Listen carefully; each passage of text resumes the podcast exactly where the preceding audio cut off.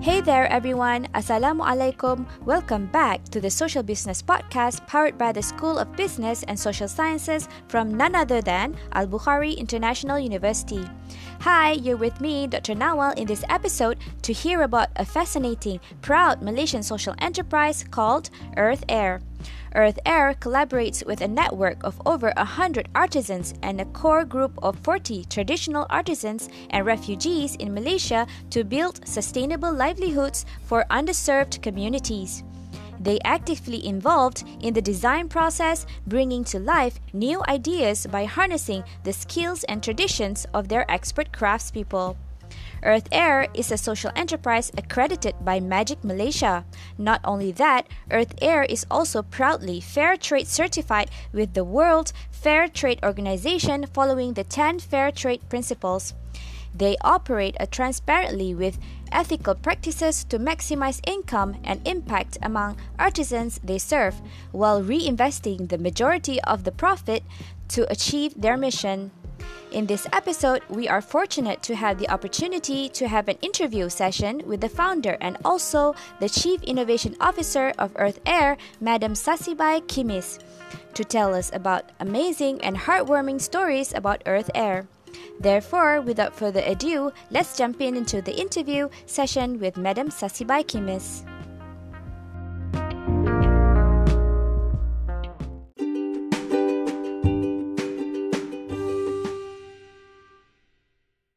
Hi there. Good morning, uh, uh Sasi. Good morning. How are you? Okay. How are, I'm fine, thank you. How are you?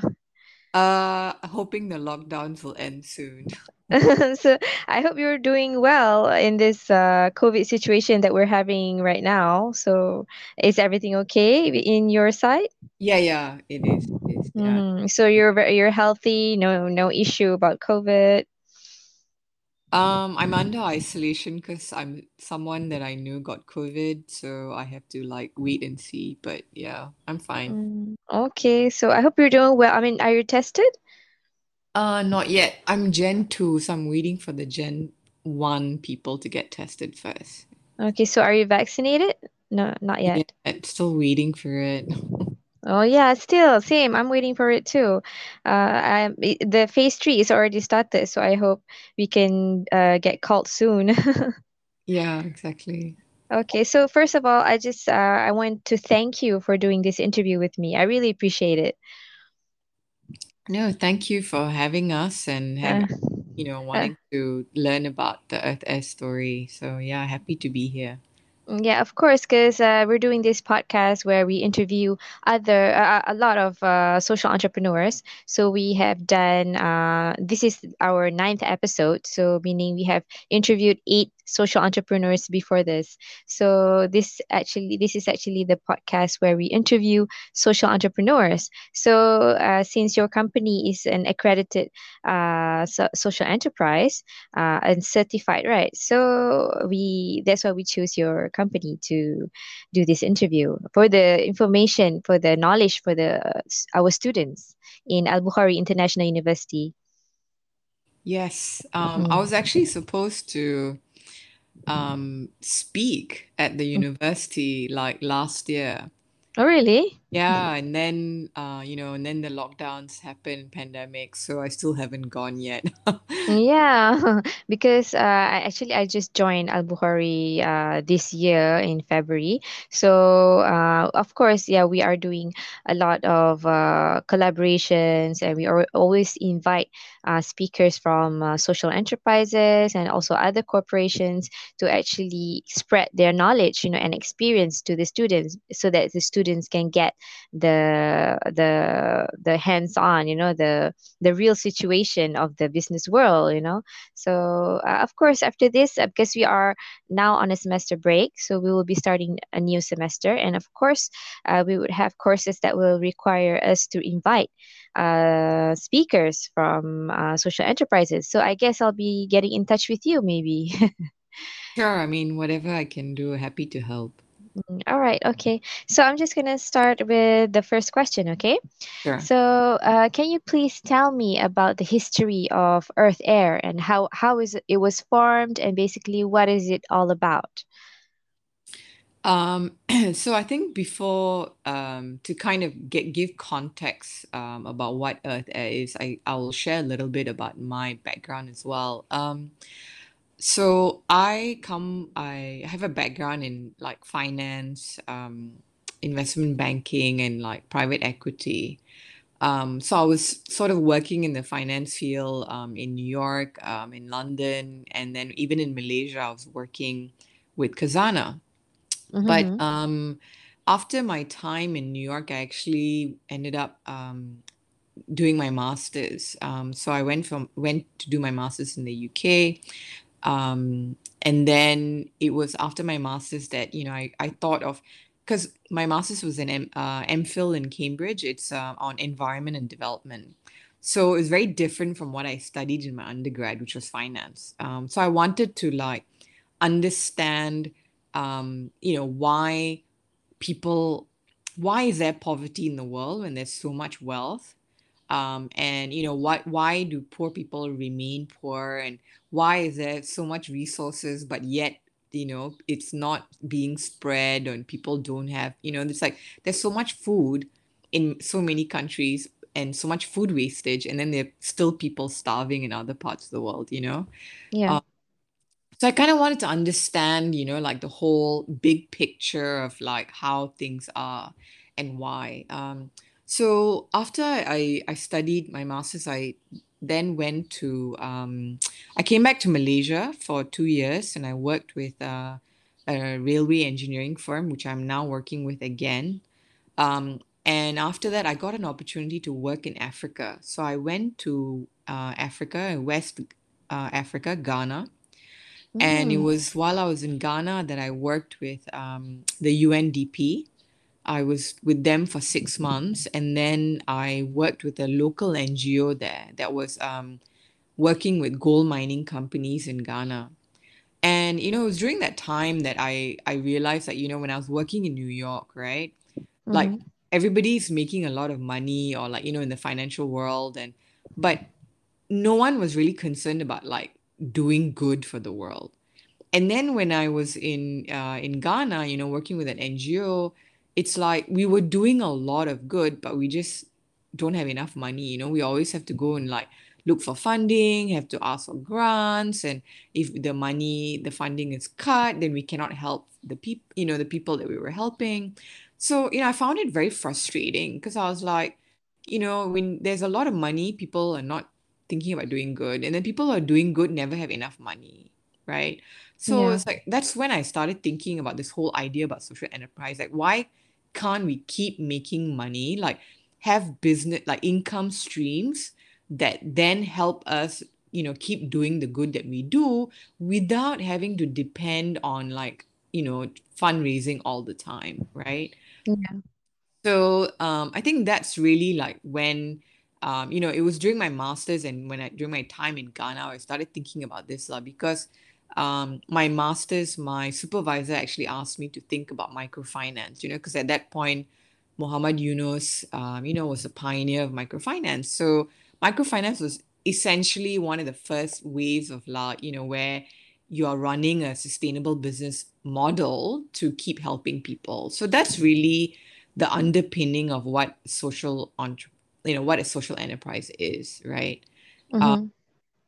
so um, you know, fast forward a bit, um, I you know after Africa, I went to work in London, and then I came back to Malaysia, um, and I was working at Khazanah. and you know, I came to a point in my life, like I think this was like I was in my early 30s, um, you know, and I started thinking about like, you know, what am I doing with my life? Is my life about just making a lot of money, uh, you know, like accumulating wealth for myself and live a nice life, and then I die and I had a nice life?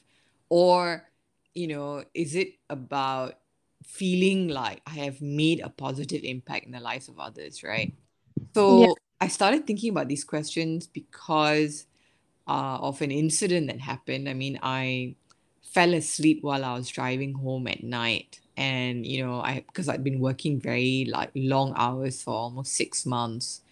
And, you know, and luckily, obviously, like my car didn't crash and I was still on the highway. And you know so it started make it started making me think uh you know about about my time in this world. Because you know really anything can happen and you know i could have died that night right so that's when like you know then i i actually quit my job at Khazanah and i took time off um you know because I, felt like whatever i do next i want it to be something that meaningful right? yes something meaningful and you know not that the jobs i was doing before was not meaningful but i wanted to feel more connected to the impact that i was having you know mm-hmm. um and and the impact that we wanted to achieve so so i i was in like hawaii uh, i was learning about natural farming and then i was in cambodia like teaching english and building schools and that's when i met with um like sex trafficking survivors and children rescued from sex trafficking and um you know and I met them and they were making like products like silk scarves and stuff and so I just started buying from them using my own money like you know to help them and just kind of like selling the scarves to my friends you know to Mhm. try and help and essentially that's what I was doing like it wasn't a business. I didn't plan to start anything, um, you know, but after a while of doing that, I met with uh, an impact investor like uh, Dr. Kim Tan. And he basically, you know, said like, hey, you know, if you want to really impact these women and these communities that you're working with, it cannot be a hobby and a side thing. You know, you have to make it into a real business so that it can continue and it will grow and you'll be able to help these women. Um, so I was like, uh, okay, because I mean, I didn't intend to start my business.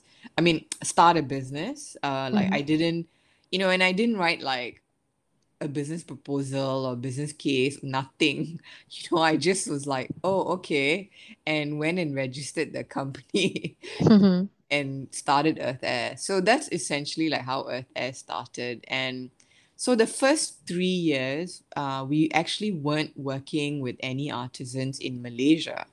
I was, uh, you know, I was trying to like learn. So the first three years is also just me alone. Um, you know, there's no one else in the company. I was like literally like trying to build the company from my living, like my bedroom in my parents' Mhm. house and all of the products and stock that I bought, you know, everything was like all over the house lah. And then I put like more almost all of my savings into the startup capital uh, to buy the products and travel and meet the artisans and try to figure out how to work with artisans and you know what are the issues they have what is our business model like so the first three years was actually like me trying to figure things out and those were very very difficult years because I was alone. I was doing everything like sales, marketing, inventory, accounts, you know, like whatever, customer service. Uh, you know, so it's like I was very, very overwhelmed and I was exhausted. Um, and after three years of doing that, I was like, you know, still hadn't like broken even. And I thought, you know what, I can't do this anymore. Uh, you know, like, so I started thinking like, like maybe this is not the best use of my talent and time. Um, you know, because I mean, in fact, uh, my biggest supporter and my biggest critic was my dad, you know, and he was like, How much money are you making selling this stuff? You know, like whatever you cre- revenue you created for this company is like you could have earned, like you could have just donated a portion of your salary from Khazanah or wherever, and w- it would have been more than what you earn, you know, like what revenue you earn um, Mhm. in this company. So, so then I was like, oh my gosh, maybe I should give up, you know. Uh, Mhm. but but what happened that year on our third year, which was 2015, um, was that we won the British Council Social Enterprise Award. Um, and the British Council gave us, uh, I think, 25,000 ringgit. And um, they said, okay, go and create five new Malaysian products. And part of that grant, like, you know, winning that was we got um, some money to renovate a space, right? So I used that seed money and added in more money to renovate a physical space, which is now our studio. Um, and then started traveling in Malaysia because I thought like, you know, Malaysia no more artisans really like you know like because we're so urbanized and developed right compared to our neighboring countries but in Mhm. fact malaysia has artisans they are a lot fewer and and it's quickly dying um, because a lot of our artisans are old um, and the artisans are not getting help so you know that's when i re- started working with malaysian artisans and creating malaysian products and then realized you know what actually there isn't um, a brand uh, that is showcasing you know like malaysian heritage products um, you know for the nation as in there is a gap in the market right Yeah. and that's when I realized, you know, like the other social enterprises, like, you know, Batik Boutique and Tanoti, like the three of us are working on traditional heritage crafts, like Batik Boutique on Batik and Tanoti on like Songket, right? And then Earth Air was working with um, non-textile, like natural fiber products. Um, and you know, I the reason all, that I chose to focus on this also is because I felt that the textiles in Malaysia, like batik and songket, already has a lot of attention. There's already been a lot of government initiatives and a lot of money that has gone in. But for products like natural fiber weavings like mengkuang and ribu-ribu and bamboo, you know, there isn't much help, um, you know, and much thinking going behind these um, sectors. Um, so that's why we started focusing on that. Um, and so essentially now, like at, at Earth Air, you know, we have like a wide range of products like uh, made from natural fibers, like bags and corporate gifts and office stuff and home interiors. Um, and we also have like plastic um, strip bags that are made by like the Orang Asal in Sarawak. And, you know, so our, our products have evolved and how we make the products has evolved. And and now we are um, we are the only heritage brand that's fair trade certified in Malaysia um, we are fair trade certified by the World Fair Trade Organization. So Mm-hmm. fair trade certification is a um, certification that allows customers or consumers that buy from a brand to know about the standards and ethics that the brand practices in making those products. So anyone who buys from us, you know, we were rigorously audited for almost like a year and a half, two years before we were given the certification. So people can re- trust that whatever they buy from Earth Heir is ethically made, there's no child labor, environmental impact is minimized, artisans are compensated fairly, you know, all of these things. It's Uh, pretty much transparent, right? It's yeah, transparent. Mm-hmm. yes. Um, so, you know, we try to, I think, um, you know, we actually started giving like a breakdown of our pricing as well um, on our website to help people understand, you know, like how is the pricing for that product arrived at, um, you know, so that they have confidence. Because I think, so this is a, human psychology kind of thing, like, you know, so basically, people are not very, um, they find it strange that um, you can do good and be making money. So in the early years of Earth Heir, when I, you know, when I was doing like pop-ups at like every single bazaar or shopping mall I could find or think of, right? So Mm-hmm. customers would be like, "What? You're helping artisans? Oh, but you're not an NGO. Oh, you're what? You're social enterprise. What's that? You know?" And then then they're like, "But how can you make money out of helping people?" You know? So it's like there's this idea that if you're helping people, you cannot make money. You know, so the so the whole like concept of social entrepreneurship was not very easy for people to accept. Um, you know, but the whole thing, the idea is that social enterprises are ethical intermediaries, they're ethical businesses. So we are driven by a social mission to do good, but our work is financed by business income streams, you know? So our Mhm. focus is not to maximize profit at all costs and ignore the people that we work with and exploit them or, you know, get the lowest price for everything. Like that's not our mission, right? So it's like a whole different mindset change. Um, and I think that's the strength of social enterprises, right?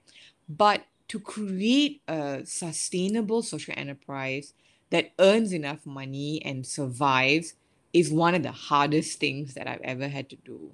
Because running a traditional business where you're not thinking about like who's making the product, where the product made, are the materials you're using ethical and are they sustainable? Like you're not even thinking about all of that. You're just trying to like buy and sell or provide a service and make money out of it, right? It's hard enough making money as a traditional business.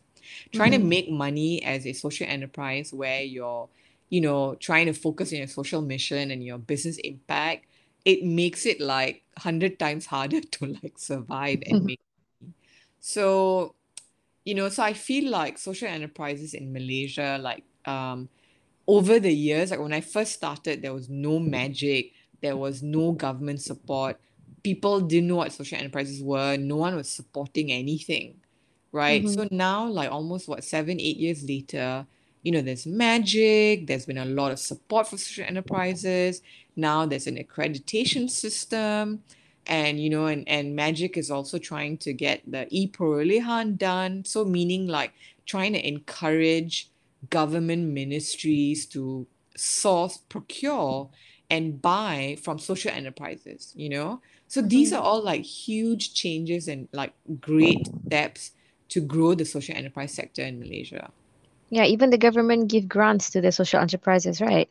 Yeah, so they Mm. don't do that so much anymore. Mhm. Um, you know, like before they there was a lot more grants, you know, and for us, um, you know, the grant that we got from the from was from the British Council. Um, and then with Magic, um, you know, we recently uh, worked on a grant for digital marketing. So they're they are more focused now on on aspects of trying to help scaling and you know and making the social enterprises grow and, and survive. Um, I mean, and this past two years, you know, with the pandemic has been brutal, right? Yeah, it's been brutal. brutal to a normal business, and it's been very brutal for social enterprises because our cost of doing business is a lot higher because we pay more, we pay higher prices for everything because we're paying fairly, you know, and we have to source from from as ethical and as sustainable as we can. Um, so normally these things cost more, right? So Yeah. yeah, so it has been a challenge, and I think for us, like last year, uh, we survived by like making PPE. So we had a uh, PPE making project uh, that we worked on with refugees, um, and we made PPE for Malaysian frontliners, and that was funded by um, like corporations and funded by you know everyday people, the general public, who donated money um, for us to make PPE. So even for that, you know, we gave a breakdown. So people know exactly like, okay, if you're giving 20 ringgit, what is the 20 ringgit going to, you know, so that you know the donations are used fairly and it's not, you know, there's no like siphoning of whatever. So so I think it's very important as social enterprises to be able to give people the confidence in um, what we are doing. Um, and I Mhm. see like our fair trade certification and you know being accredited by Magic as one of the key ways that people have confidence, you know, that we are doing our best and we are trying to be, you know, um, ethical and fair in, in everything that we do. Yeah. Mhm. So the grants that you get from uh, corporations, right? So do they do it under the CSR or? Uh, no, we didn't get grants from corporations. We Mhm. fundraised from companies for the PPE project. Okay, Yeah, okay. um, but we have not received any grants from any companies. Mm-hmm. Um, companies have, I mean, they, so what we encourage companies to do is to buy products from us. Okay. Um, I mean, last year we got certified with the um, um, donation. So if like anyone donates to us, they get uh, tax exemption. So, you know, but we are not an NGO, so you we don't encourage people to like just donate to us, you know what I mean? So Yeah. only for the making of the PPE, we raise donations, but we made PPE out of it. So we don't take donations necessarily to like run our business, you know what I mean? You It's know, you don't depend on it, right? yeah, so it's for a very specific reason, like um, you know, so we will do some, so we actually encourage companies to actually purchase from us. Mhm. Um, you know, because at least then that gives an income to the artisans and um, you know, it keep helps to keep us going and um, you know, it's a much better way. Um, Mhm. but in times of crisis, um, you know, grants definitely help. Like last year was really was very, very helpful. Um, and you know, but this year uh, it hasn't been the same. So, you know, we are really like trying to work our hardest and darnest to see like how we can you know, increase our sales and trying to go digital um, so Mhm. that we can try to get things done and make more sales. So our biggest challenge as a social enterprise is obviously like sales, you know, because as you can tell, uh, you know, not many people may be aware of, you know, buying from social enterprises or buying from fair trade enterprises and, you know, buying more ethically and things like that. Um, you know, so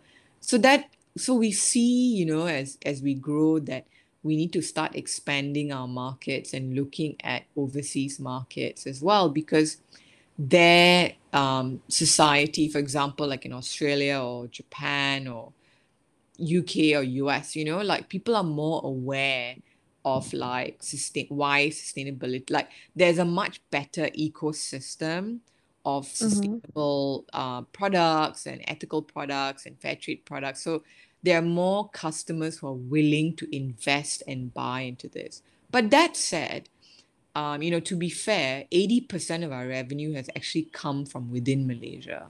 So Mhm. we cannot say that Malaysians are not supporting social enterprises. That's not true. Um, but you know, we just feel that with time, uh, for us to like survive and try to sell more online, we need to Mhm. start thinking about, you know, looking at other markets as well.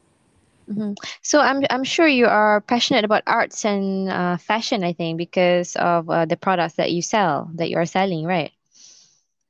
Um, yeah, I mean we we make uh, you know, bags and jewelry and things like Mhm. that. And um, I used to lead uh, Fashion Revolution Malaysia um, because I was very keen on making sure like we try to raise awareness about why ethical fashion matters in Malaysia and you know and help um, the public, you know, understand a bit more about ethical fashion. Mhm. So, uh, can you like give us uh, some insight about the name that you use for your company, Earth Heir? I mean, is there any specific reason or special uh, kind of thought putting to put that you put into the name Earth Heir? Um, yeah, there is. Um, so For me, uh, the name Earth Heir, I mean, like, you know, in Malay, it actually is like, comes from, you know, this idea that we are all like waris bumi, you know? Mhm. So that, and how important that is, meaning as heirs of this earth, uh, you know, we have a responsibility to like jaga everything, you know, like the environment, animals, and the people on this planet. The people. Yeah. Mm-hmm. So it's that, you know, we cannot create businesses and do things that harm people and the environment. You know, that kind of business model cannot be condoned and should not be supported.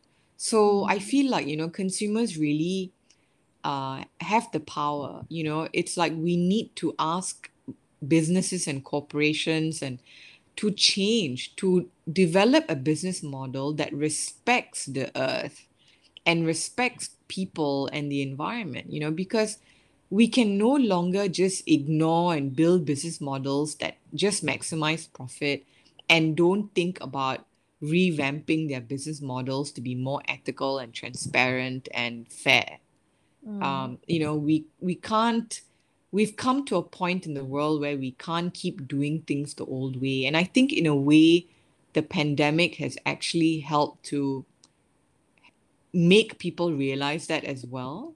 You know, Yeah, uh-huh. I, I, I, I, have to agree with you on that because, you know, for this pandemic, I mean, people are having problems with their income, and so, so many people have lost their jobs. And uh, we, uh, I mean, companies who are successful should help, uh, or uh, or people should have should help each other, right? So in terms of getting, I mean, corporation giving, uh, helping in the terms of funding and also social enterprises to be built to help all these people, right?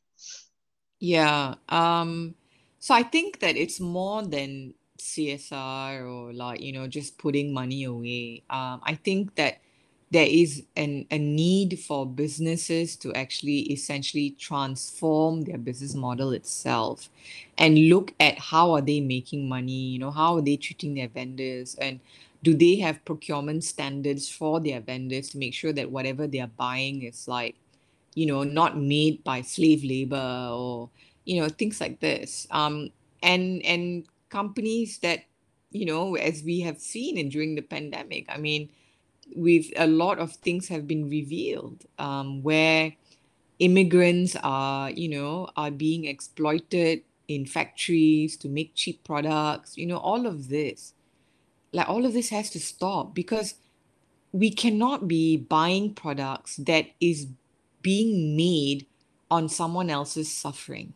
Do you know what I mean? Like we have to move beyond this. We have to think that these are deci- ethical decisions that we have to make as human beings where I don't want to buy something where I feel like someone has struggled and suffered or died to make something that I'm buying. You know, like I don't want that. So Sometimes, sometimes people don't even realize that, right? So they just buy eh, things and they don't even know where it came from, you know? Exactly. And so that's really essentially the main thing that, you know, we have been encouraging is, you know, even, and I learned this from like the fashion revolution movement is, you know, one of the taglines of fashion revolution is who made my clothes, right?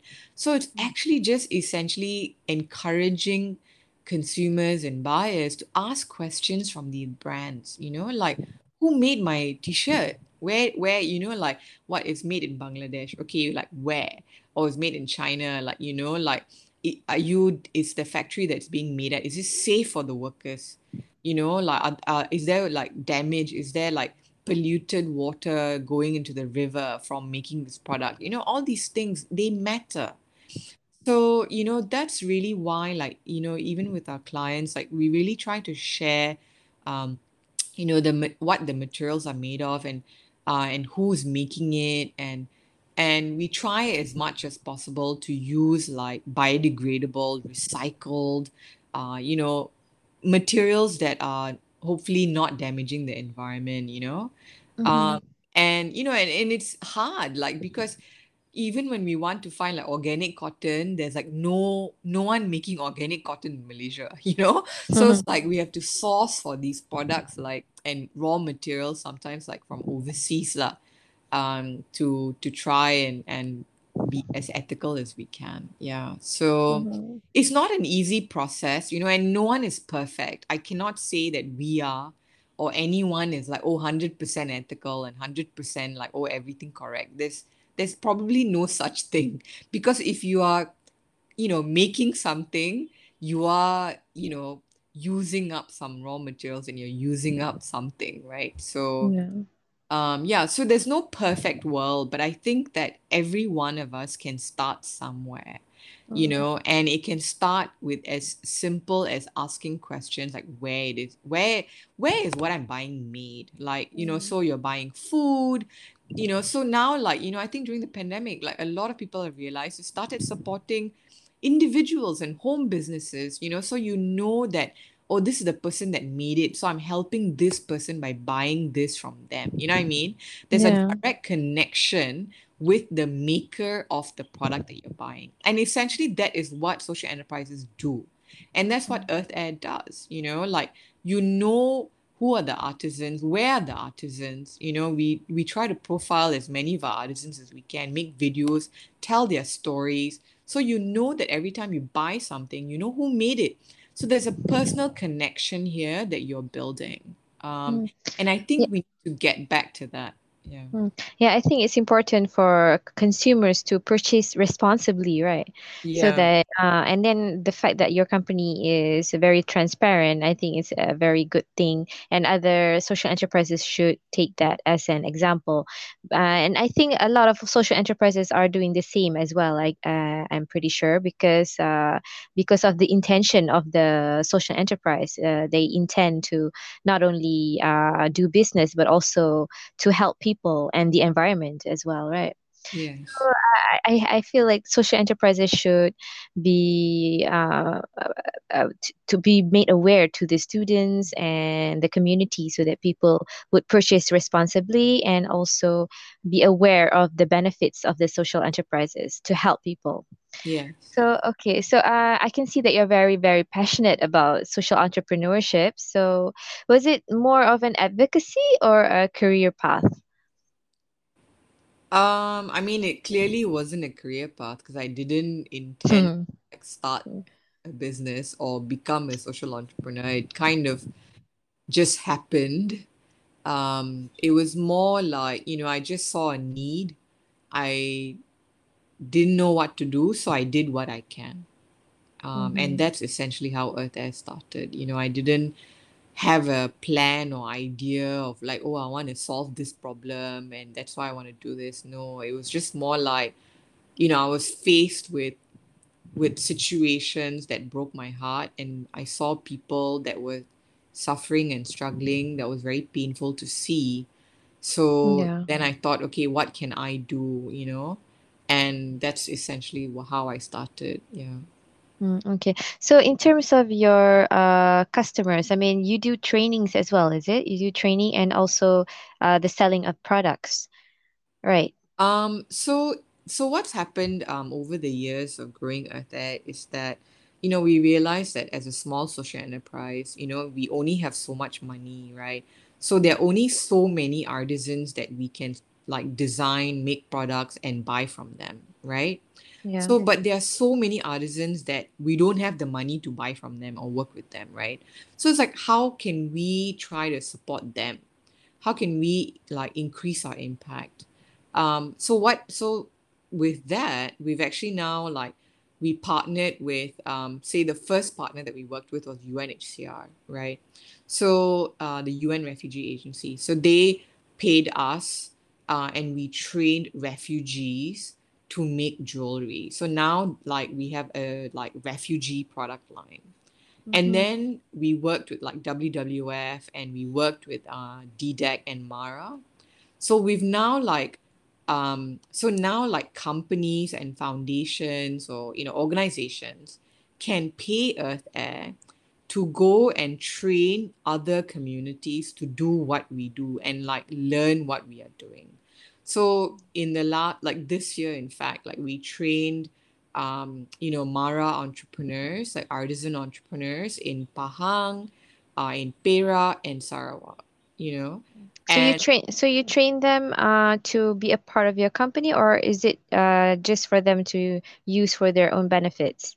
it's for the it's to help them to be independent. Independent, okay. Yeah, okay. so it's like we train them on production, on quality, on design, and on pricing. I mean, and it's like shocking, like how many artisans, you know, like actually don't even didn't even know how to price their products properly, and you know, and they were underpricing it or they were completely overpricing it and things like that.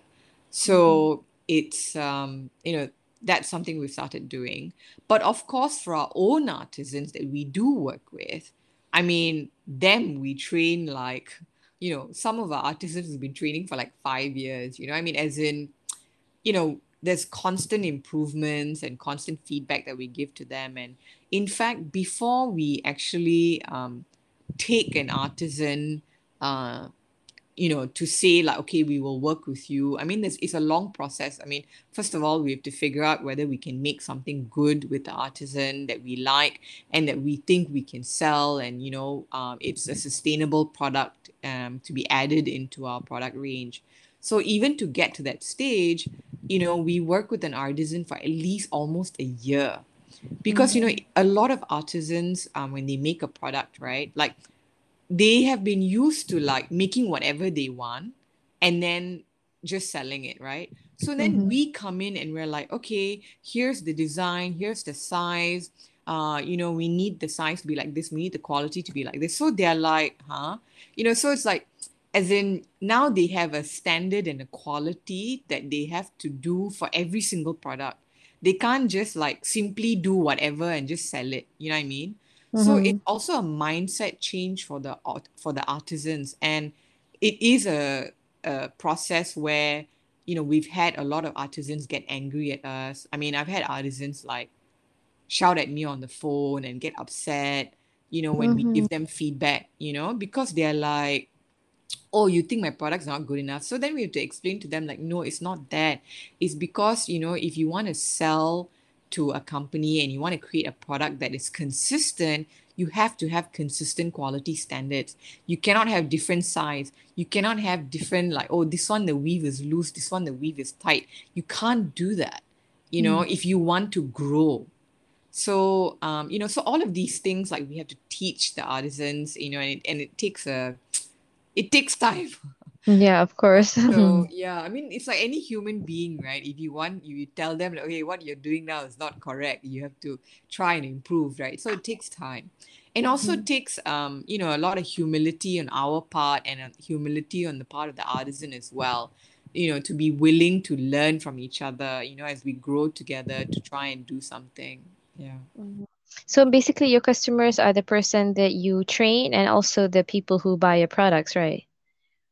Our customers no no Mhm. no um oh yes you Mm. Yes, so we have two um, revenue streams now in terms of like, you know, we sell our products to end consumers, um, and also we do like our ed- training programs. So our training programs are paid for by other companies that, you know, then we go and train other communities to help them do what we do. Mhm. Okay, okay. So you mentioned about uh, collaborations with other organizations, right? So, uh, do you have any uh, other collaborations that you have done? Um, you mean in terms of like training? Yeah, so Yeah. we've done it, you know, as I mentioned earlier, like with UN Refugee Agency, with Mm. WWF, um, and um, DDEC and MARA. Yeah, at the Mm. moment. Um, you know, Mhm. of course, we do a lot of product collaborations. Uh, you know, we often make custom products for a lot of different uh, corporations. Um, you know, we basically design uh, products that suit their budget and the event and the need that they have. Yeah. So the products are uh, mostly like uh, uh, fashion products uh, related to fashion and arts, right? Um, I think it's related to um, we do have fashion, but we also have a lot of corporate products uh, that are suitable Oh, for working people and for office use and home interiors. mm, okay. So do you, do you have any future collaborations that you wish to to do? Uh, no, at the moment we're just focusing on surviving the pandemic. Yeah. So you you have mentioned that your uh, biggest challenge was uh, the sales, right? Uh, so is does it uh, have any connection with the pandemic?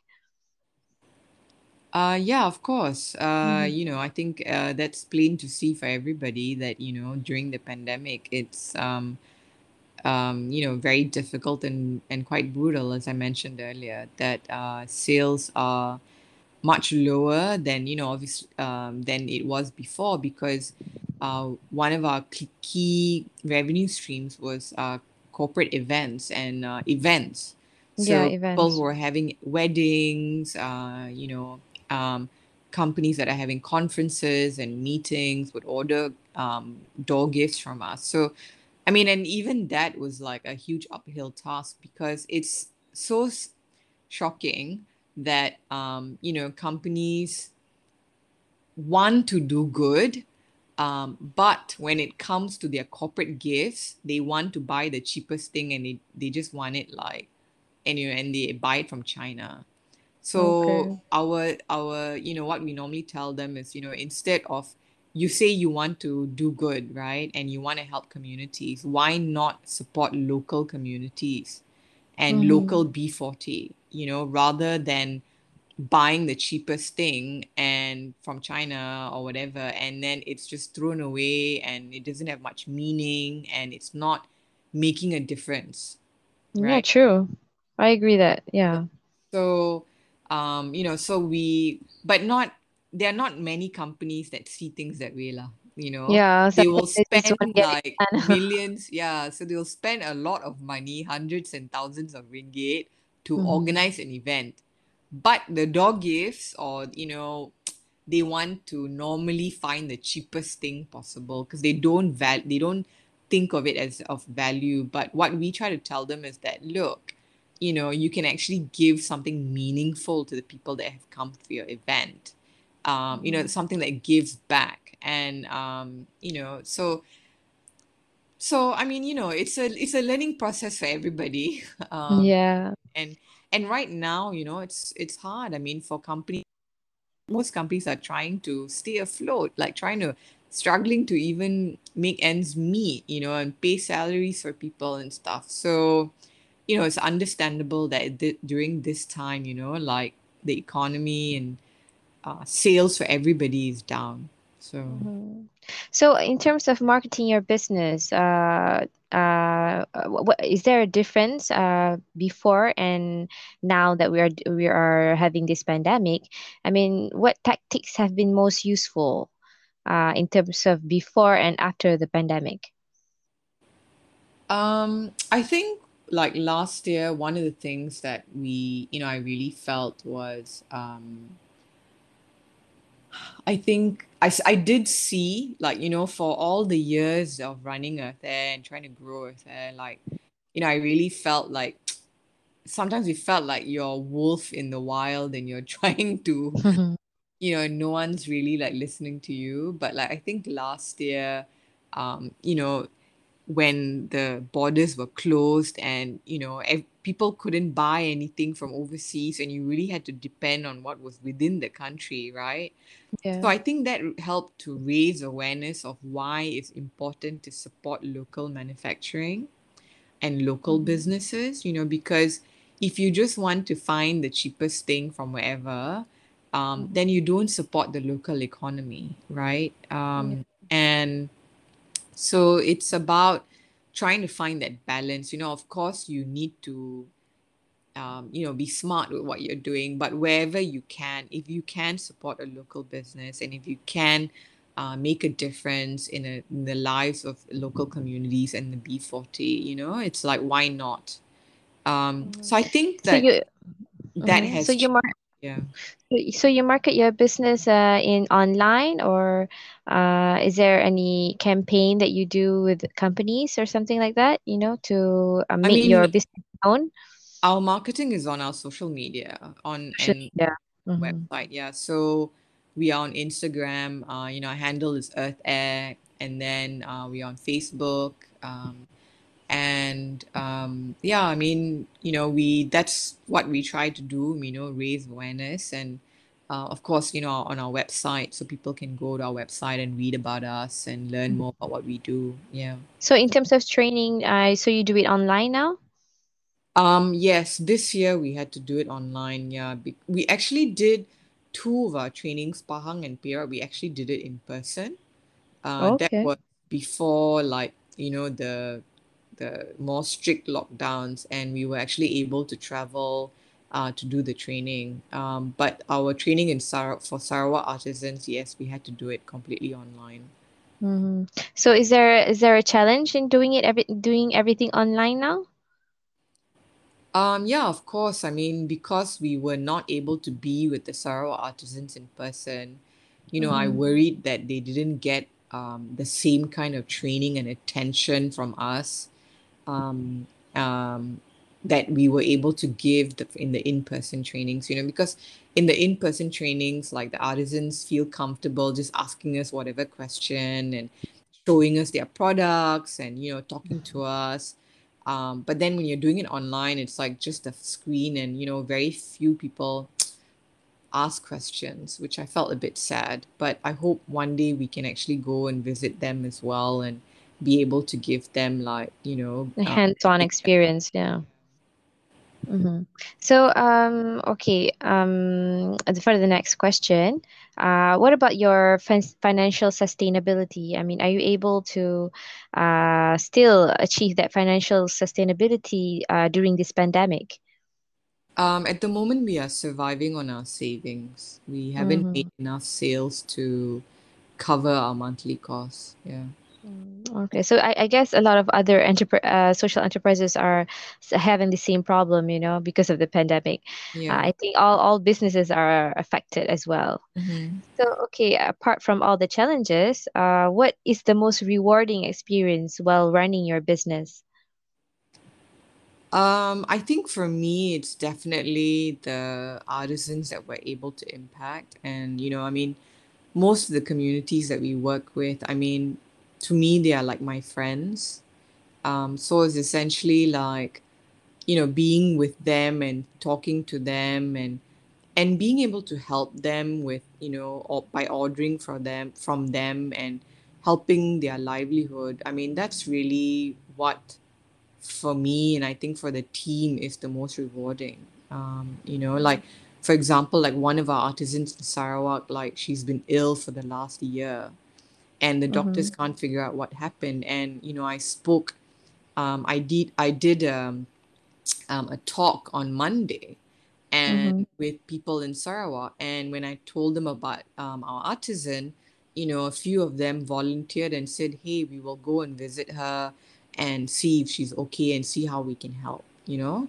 Mm-hmm. And so, you know, these things are what I find rewarding. It's that, you know, I don't have a lot, but with what we do have and what, you know, like to do something with what we have. Um, yeah, I think that's the rewarding part. Mm-hmm. Okay, so um, in your organization, uh, what kind of culture that exists in your organization? I mean, is it laid back or is it uh, like according to procedures and things like that? I mean, how is the environment of your organization? Um, yeah, I think we have a very um, open uh, and friendly culture in our Mm, workplace. Yeah, Closed yeah. Mm, Okay, so uh, what advice do you want to give to other aspiring social entrepreneurs? Because we have students and the communities listen to, listening to this podcast. Do you want to give to them? Um, I think that, you know, for because, you know, a lot of young people do message and, you know, ask like, oh, I want to start my own social enterprise and things like that. I mean, um, my journey was not one where, you know, I started a social enterprise straight away. And um, and I that's not something I would recommend. So I would actually recommend that for young people to go out and work with other people, like Mm-hmm. work with um, other businesses and learn and develop skills and um, business discipline and work ethic um, first uh, Mm-hmm. so that you then when you run your own social enterprise one day if that's what you want to do you have the skills the talents the networks and even like perhaps the startup capital you know Mm-hmm. Yes, yes. which Mm-hmm. is what helped me you know to start Earth Heir so i didn't need any other help to to start Earth Heir you know so um so What, think what about what about volunteering? Do you think volunteering would be beneficial for the students? Um, so no, so following on on my train of thought, Mm-hmm. um, what I suggest is for students to definitely work for someone else. And of course, Mm-hmm. yes, you can volunteer. Mm-hmm. Um, but I don't think necessarily like, I mean, um, as a volunteer, you um, always get deep insight into the challenges that the company faces. Um, you know, Mm-hmm. um, doing an internship, I guess, you know, you could say doing an internship, but internships actually shouldn't be volunteer positions.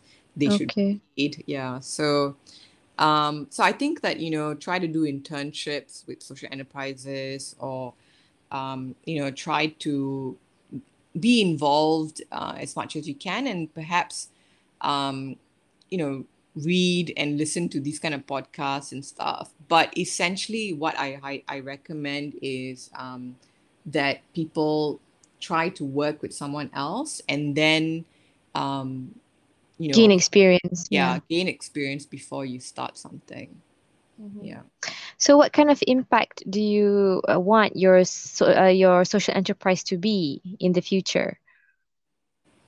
um i mean i hope that one day like uh you know Earth Heir can be um the place where malaysians and visitors and tourists can find um, authentic well-made high quality uh, made in malaysia like heritage products Mm-hmm. Well, that's nice. Um, do you work with celebrities? I mean, uh, is uh, any of your artisans uh, among the celebrities? any of our artisans amongst the celebrities Mm-hmm. what do you mean Uh, do you ha do you work with uh, celebrities at all? you mean influencers Ah, influencers, yeah. yeah um Not at the moment. Um, you know, we have tried reaching out to uh, celebrities, but it's very um, financial. Um, at the moment, we have not met uh, um, any celebrities who are willing to be like ambassadors uh, per se. I mean, we have had um, some celebrities like um, you know talk about our products or you know and a little bit, but um, there isn't one person who's like consistently trying to help us or anything or work with us.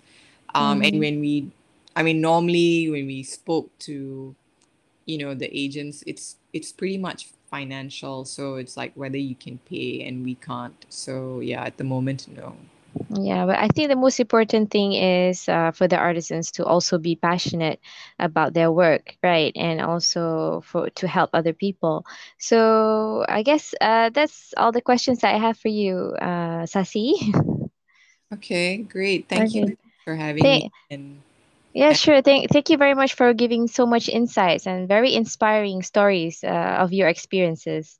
Thank you thank you very much for having me Okay, you're welcome. Thank you. Okay, I wish to work with you again in the future uh, for university, for the university. all right thank you Okay. Bye-bye. okay Thank you. Take care. bye Bye.